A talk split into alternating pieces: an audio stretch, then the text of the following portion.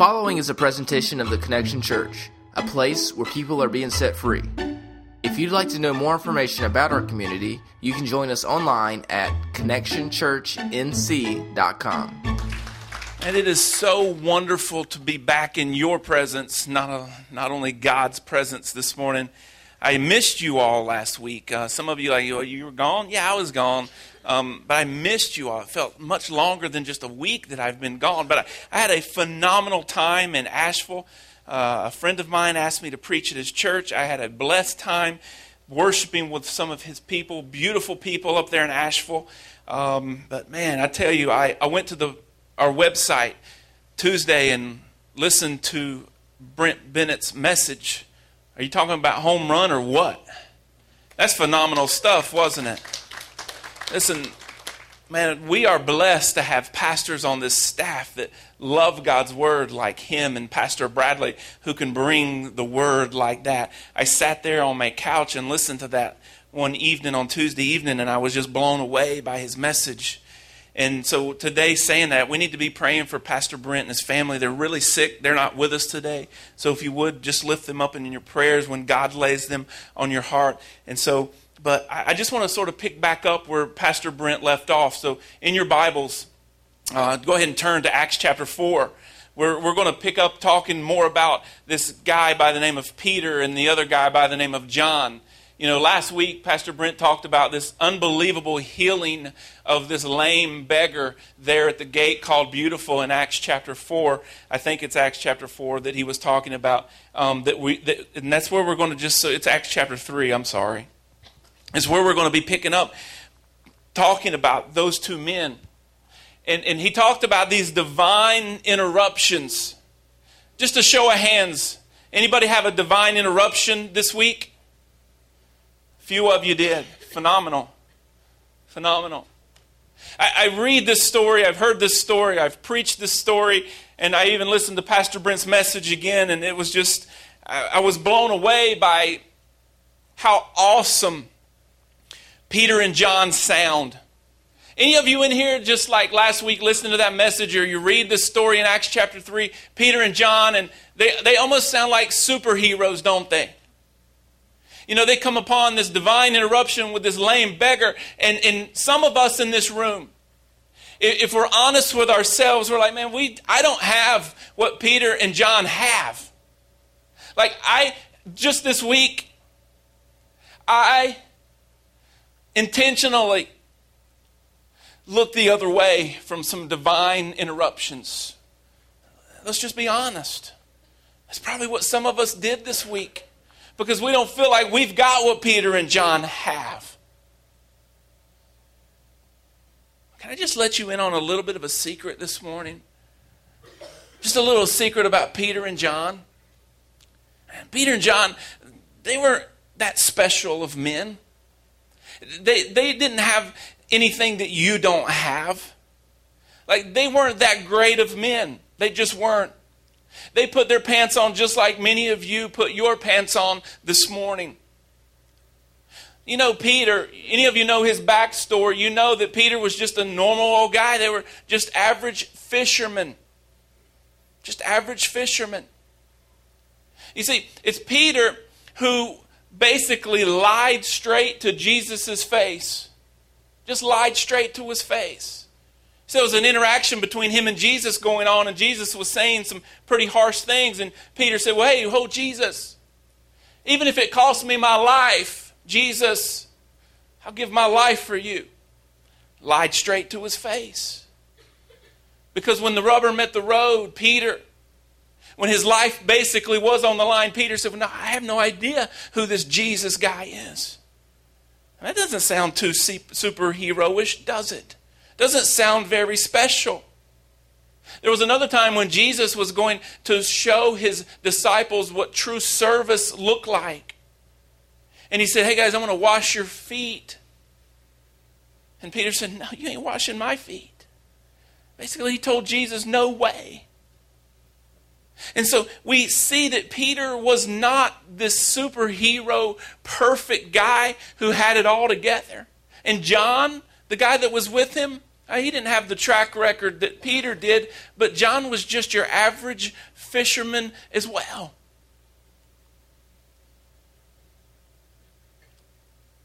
These guys were not all that. I want you to turn to your neighbor right now and I want you to say to them, You're not all that.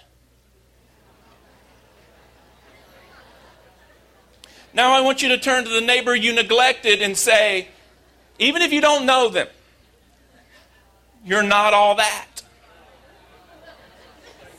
You see, for some, you, some of you enjoyed that way too much. I had that happen to me this week in Asheville. For some reason, we think that we are all of that. For some reason, I don't. I guess our mothers, our grandmothers told us that we were all that, and we started to believe it. But Peter and John were not all that, and neither are we. This week I told you I was in Asheville preaching, true story, Sunday after church. I had just finished preaching, and I was doing my preacher thing. I was out in the hall talking, shaking hands, saying, Guys, thanks for having me. I love your church. I love your people. I love your vision. I love what's going on here. Good sermon, good sermon, good sermon. Well, here comes from the outside a guy back in. Now you got to understand, in Asheville, they're artsy, right? Isn't that what the nice way of saying it? They're artsy. And they're beautiful people. I love them. I could spend more time in Asheville. But this artsy guy comes up from the outside. He saw me right there in front of the door, and he came back inside and he said, I tell you what, Pastor. He said, Man, you remind me of the three bears. And I'm like, Where's this one going? I know what he's been doing outside. So here comes the three bears story. He said, You remind me of the three bears. And I think he was talking about my preaching. I honestly do. He said, You remind me of the three bears. He said, You're not too bad, and you're not too good. He said, You're just right. And so I just looked at him and I said, Thanks, I guess. But listen, that was very humbling for me. Because sometimes, even when we go to other places, and, and I, yeah, I felt pretty good about myself, I, I felt like um, I did a pretty good job. Sometimes I forget that I'm not all that. Listen, Peter and John, those two men who healed or were taking part in the healing of this lame beggar, they were not all that. But I want you to pay close attention to this. They were all that God needed them to be. They weren't all that, but they were all that God needed them to be. if you're taking notes because you want to get into heaven, you'll write this one word down. You do know you get a better seat in heaven, right? When you take notes in church, right? Amen, sister. You say brother and sister, you even move right on up. All right? You see, they were all that God needed them to be, and they were filled.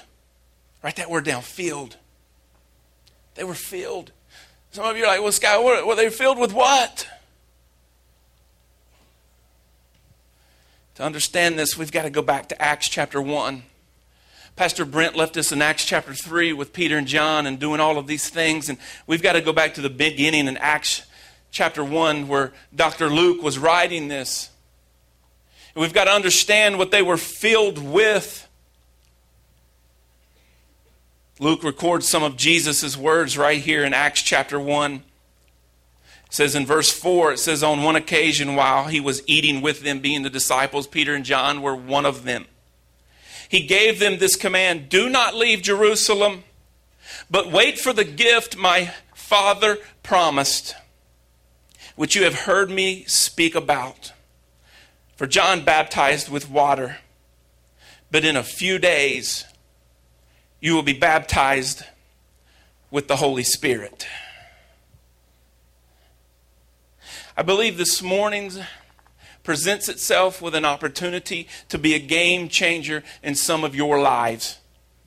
Because you have looked the other way for divine interruptions You know that here at this church, we've preached it, we've talked about the fact that we're going to be about people, we're going to pursue people. You've heard it said, and it's just not comfortable for you because you feel like that you're not all that, that you do not have what it takes to pursue other people in the name of Jesus. And let me just be honest with you, you're exactly right. You don't have what it takes. But I believe this morning is a game changer for some of you because you have been doing this thing and you've been trying this thing all by yourself. And today I'm telling you here this morning because there has been a divine interruption in this place this morning that it is not about what you can do. It is all about you being filled with the same Holy Spirit that Peter and John were filled with. You see, when we go back to the book of Acts, many of you, if you've been in church a long time or you've been in church any time, you've probably heard the fact that the book of Acts is talked about. And it's sort of given from the angle that it's about the early church, right? It's a model of the early church. While it is a model of the early church, I want us to maybe just ask ourselves is it a possibility that this book of Acts has another angle that we could look at it from that maybe, just maybe, the church, we Christians, have been missing for so long? Is it possible that there's something else about the book of Acts? And it's not all about the early church. What if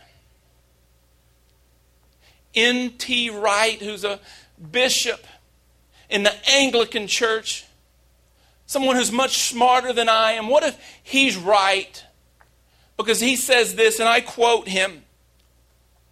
He says that the point of Acts is the God who is at work in and through the early church to change the world. We focus so much on the book of Acts about this early church. And we've always preached it about the early church. And we leave out the force and the power behind it. And I want to just stake the claim here this morning at Connection Church that it will never be about this church. What you do and what you do and what you do will never be done under your own strength. But it will only be done for His glory when it is done through the power of God's Holy Spirit. And maybe we've just been missing that. And we've been adding so many dots to our calendar. And we've been looking for opportunities to do so many things in the name of Jesus. But we've been trying to do it under the strength of Scott. And we've been doing it under the flag and banner of Connection Church. And we've asked God to come with us, to bless us, to bless what we're doing. Instead of maybe we just need to be saying, God, where are you moving? Where are you going to be? God, where are you going to be showing up? God, where is your Holy Spirit going to fall? God, who are the men and women in this community that your Holy Spirit is just crushing right now? Who are the men and women that we need to be partnering with that are so full of your Holy Spirit that when they walk in the room, all darkness vanishes? It's not about the church. It'll never be about the church. It'll always be about the God who is moving through the people of his church. Amen? We have to be filled with God's Holy Spirit.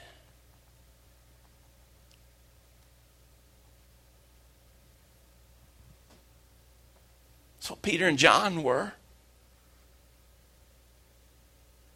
He said they were just, let me say it this way, just the lucky ones who were in the right place at the right time. It wasn't Peter. No, it was not Peter at all. It could have been Bob. It could have been Tom. It can be Susie. It can be Emily. It can be anyone. Peter was just the one. It was God's power working through the Holy Spirit.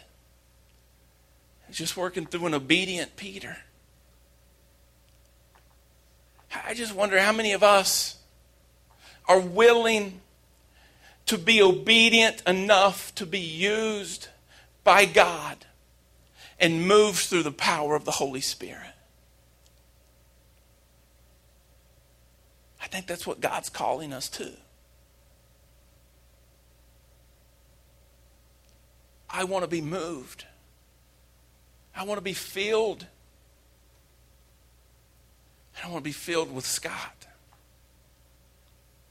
And I think if you're honest with yourself, you don't want to be filled with you either. These men were filled. I think once we understand the importance of that, look at this Acts 1. Jesus talking in verse 8. He says, But you will receive power. Will you, you will receive power when the Holy Spirit comes on you. And you will be my witness in Jerusalem and in Judea and Samaria and to the ends of the earth. Hmm. Luke goes on, he says, after he said this, Jesus, it says that he was taken up before their very eyes, and a cloud hid him from their sight. They were looking intently up into the sky as he was going, when suddenly two men dressed in white stood beside them. Men of Galilee, they said, why do you stand here looking into the sky? the same Jesus who has been taken from you into heaven will come back in the same way you have seen him go into heaven. So listen, if this is a little weird for you, that's okay. That's, this is some strange stuff. So let's just see this picture here if we can clearly. These disciples are standing there and they're watching. You understand this, right? They're watching Jesus ascend into heaven. What would you be doing? You'd be watching too, wouldn't you? I'd be like, man, I wonder if he's going to drop. We watch balloons fly through the air like that, don't we? And we watch balloons so long, we're like, I wonder how long I can see this balloon. We'll look away for a little while, like, oh, I can still see it. They're watching Jesus ascend into the sky. And they're staring. And then all of a sudden, two angels appear.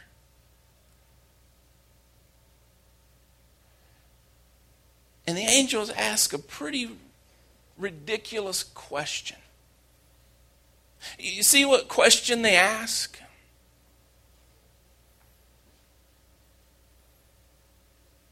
Why do you stand here? Looking into the sky. I mean, didn't you just see this guy float up? But you see, the two angels were ready for those two men, the other men. They were just saying to them, hey, the man that you're watching ascend into heaven just told you what to do. Why are you still standing here not doing what he told you to do? I can almost hear the tone in their voice, can't you? Hey, parents in the room, I almost think that they have the same tone that you have when you're talking to your children that do not listen to you. I have a tone. I won't tell you which one of my children that I have to use my tone with the most. But what I will do with him is I will call his name. First time in a normal tone. The second time I will yell it. The third time I will go crazy on him. And I will say, Lincoln, Lincoln, Lincoln. And he continues to go, and I can hear these angels tone. Why are you staring into the sky? This man Jesus just told you what you are to do. You need to go get to work. I think the same thing is true for us. Church, we know what we are to do. There are some of us in this room, we have surrendered all of this life to God. Jesus has filled us with His Holy Spirit. We now have work to do. Why are you still staring into the sky? The second word, if you're taking notes, that you need to write down is this it's focus.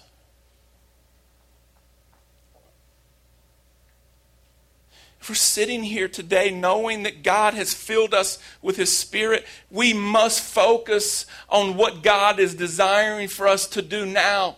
I believe that some of us have been in church all of our life and we still don't know what it is we are to focus on. Like we don't even know where to start. We don't have a clue what to do. I want to tell you right here in this place. This movement of God that is so much bigger than myself, so much bigger than our staff, and so much bigger than our leadership here at this church. This is what God has called us to focus on. And the first one is this is we're about people. This is our focus. We're about people. Scott, you guys say that all the time. We're about people because people matter to God. And if they matter to God, they're going to matter to us. Everyone matters to God. They may not look like us, they may not act like us, they may not smell like us. But I don't understand how in the world the categories crept into the church. I was in Asheville last week, and something that I loved about that church. There were homeless people coming in off the street to worship. There were doctors running the coffee shop at the same church. I can't wait for the day that God moves in such a way through His Holy Spirit in this community that someone walks into this church and they have to scratch their head and ask themselves, is this a black church? Is this a Hispanic church? Is this a rich church? Is this a poor church? Is this a white church? You see, they don't have to ask that question right now. They know. But I believe when we all start moving through the power of God's Spirit, concerned about all people, guys, we're going to start to see that type of thing change.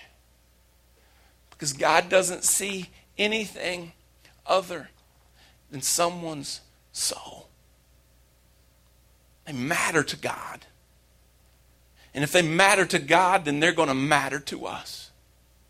And our focus is going to be this we're going to set the stage, we're going to create an environment, we're going to create an atmosphere, a culture that every person who has not yet met Jesus, for every person who has never experienced the life transformation and the freedom that Jesus Christ offers, It is our focus to set the stage for that person to be able to come and experience Jesus, much like many of you and I have. Our focus, because we're filled with the Holy Spirit, is people. Everybody. Second focus is serving because everybody matters to God and everybody matters to us, we are going to serve everyone. Why do you think we're going to Smith and Green Street Saturday?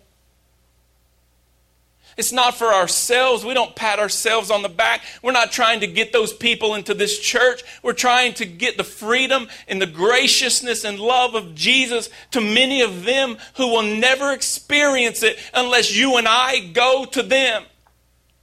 That's what Jesus said. He said, You'll get the power, this Holy Spirit.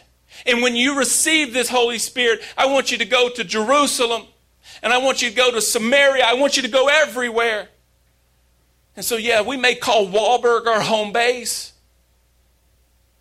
but I have no idea where God's going to ask us to go serve others next. I just know our focus is about serving every person that we get an opportunity to serve. Because that's what Jesus did. He was the example, He served everyone.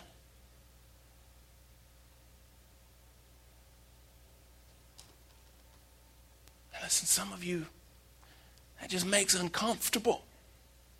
I get so uncomfortable when I have to go outside of this little area of my life.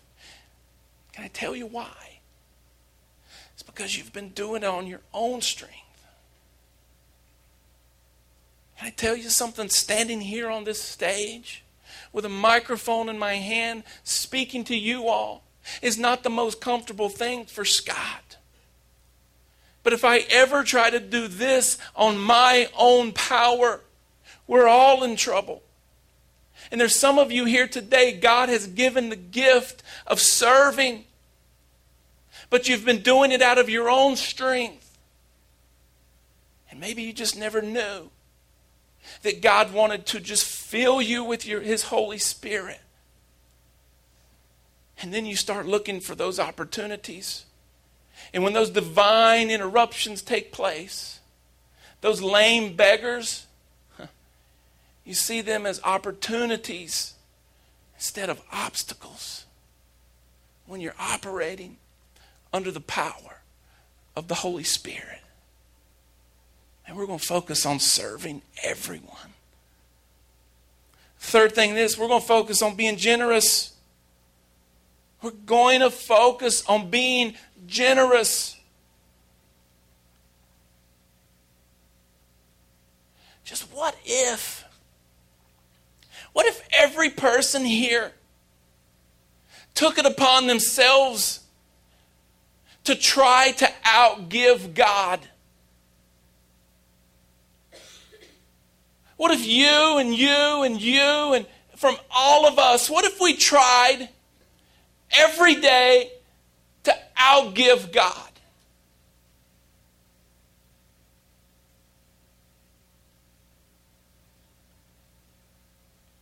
You see, Jesus didn't give his life for us. He didn't sacrifice his life for us so that we could be takers, so that we could try to pile up as much as we possibly can. No, he gave his life for us so that we can go and give and share and be as generous as he's been to us.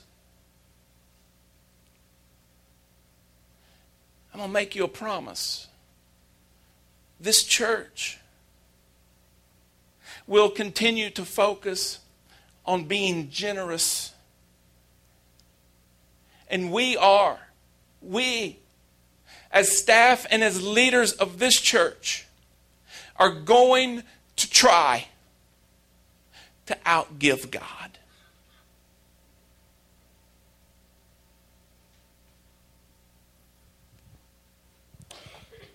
Fourth focus is this none of this is possible on your own.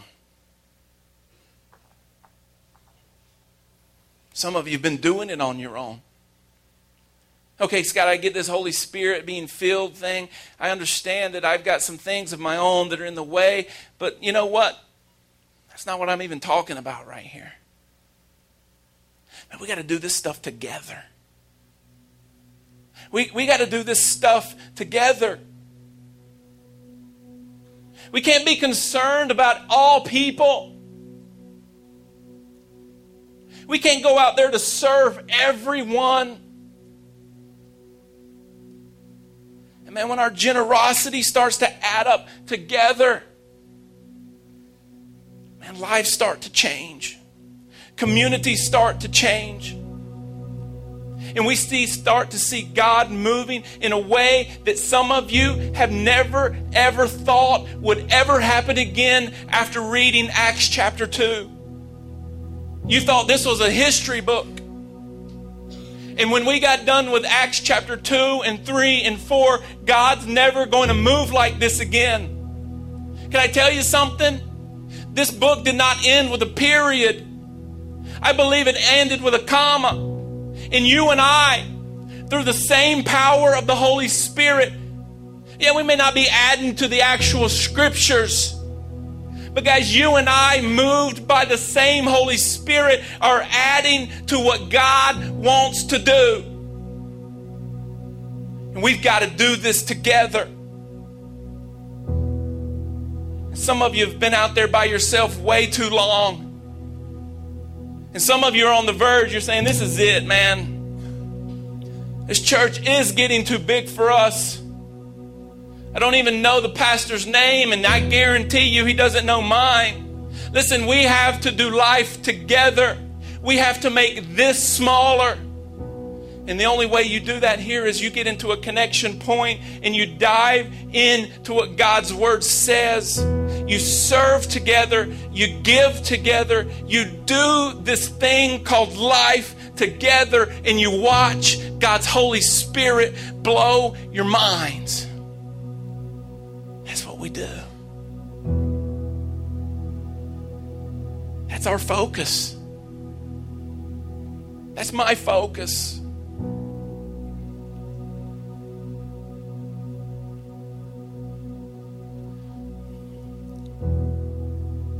I'm going to ask you to bow your heads. We're getting ready to get real serious. We're getting ready to get real serious and probably a little bit uncomfortable for some. This is why we're here this morning. Listen, two things as we wrap this up. There's some of you who have heard this message before. You know Acts backwards and forwards. You've been in church. You love Jesus, but you have been operating under your own power. And you wonder why you are in the predicament that you're in. You wonder why you really don't like yourself this morning. It's because you have been in control.